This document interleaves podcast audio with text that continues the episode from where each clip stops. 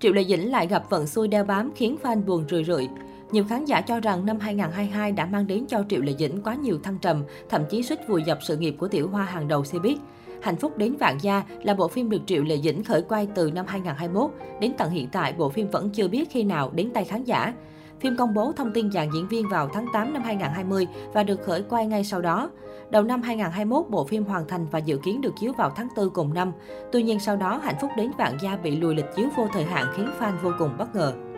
Sự cố về điều phối lịch phát sóng khiến bộ phim bị rời xuống đầu năm 2022, dự kiến là ngày 25 tháng 1 với số lượng 40 tập, nhưng đến tận bây giờ là tháng 4, bộ phim vẫn chưa được lên sóng. Fan của Triệu Lệ Dĩnh hết sức lo lắng cho thần tượng bởi sự xuất hiện lẻ tẻ ít ỏi của nữ diễn viên trên sóng truyền hình, khi những sao phim khác đang cạnh tranh quyết liệt với loạt phim chất lượng như Ngự Giao Ký, Thả Thí Thiên Hạ, thì Triệu Lệ Dĩnh vẫn chật vật và gặp nhiều khó khăn. Sau Ai là hung thủ, chưa có bộ phim nào của cô nàng được lên sóng trong nửa năm trở lại đây. Hạnh phúc đến Vạn Gia là bộ phim xoay quanh nhân vật chính tên Hạnh Phúc, cô gái thôn quê được gả đến Vạn Gia Trang. Hạnh Phúc phải chịu đựng, đau khổ bởi sự chèn ép của mẹ chồng, cuối cùng đành ly hôn và bỏ lên thành phố bắt đầu cuộc sống mới. Trải qua những khó khăn nơi thị thành, Hạnh Phúc thành công trong sự nghiệp của mình và là hình ảnh đại diện của người phụ nữ thời đại mới. Đây là bộ phim đánh dấu sự chuyển mình trong hình tượng của Triệu Lệ Dĩnh.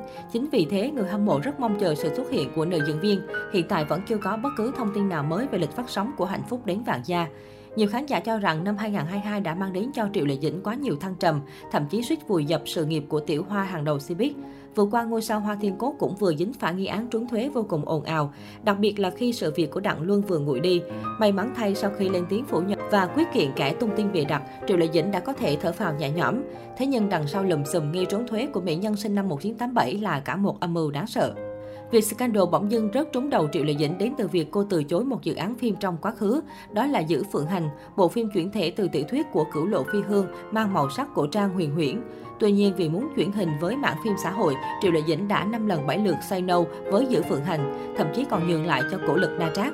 Ai ngờ hành động này của nàng Triệu đã khiến bên trên nổi giận.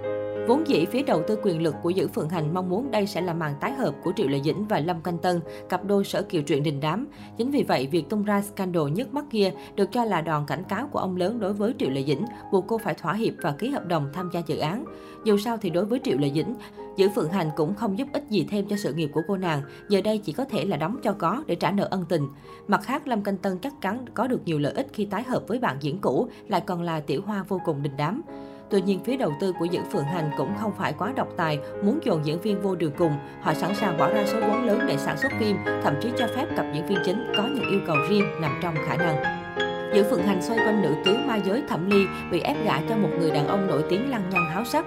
Trên đường bỏ trốn, Thẩm Ly bị thương và được một người phàm tên Hành Vân mang về chăm sóc.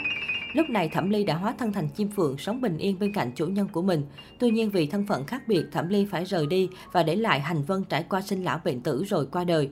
Hiện tại Giữ Phượng Hành đang có tiên khai máy vào tháng 6 tới, đánh dấu sự trở lại bất đắc dĩ của Triệu Lệ Dĩnh với mảng phim cổ trang. Phim chưa có lịch chiếu chính thức.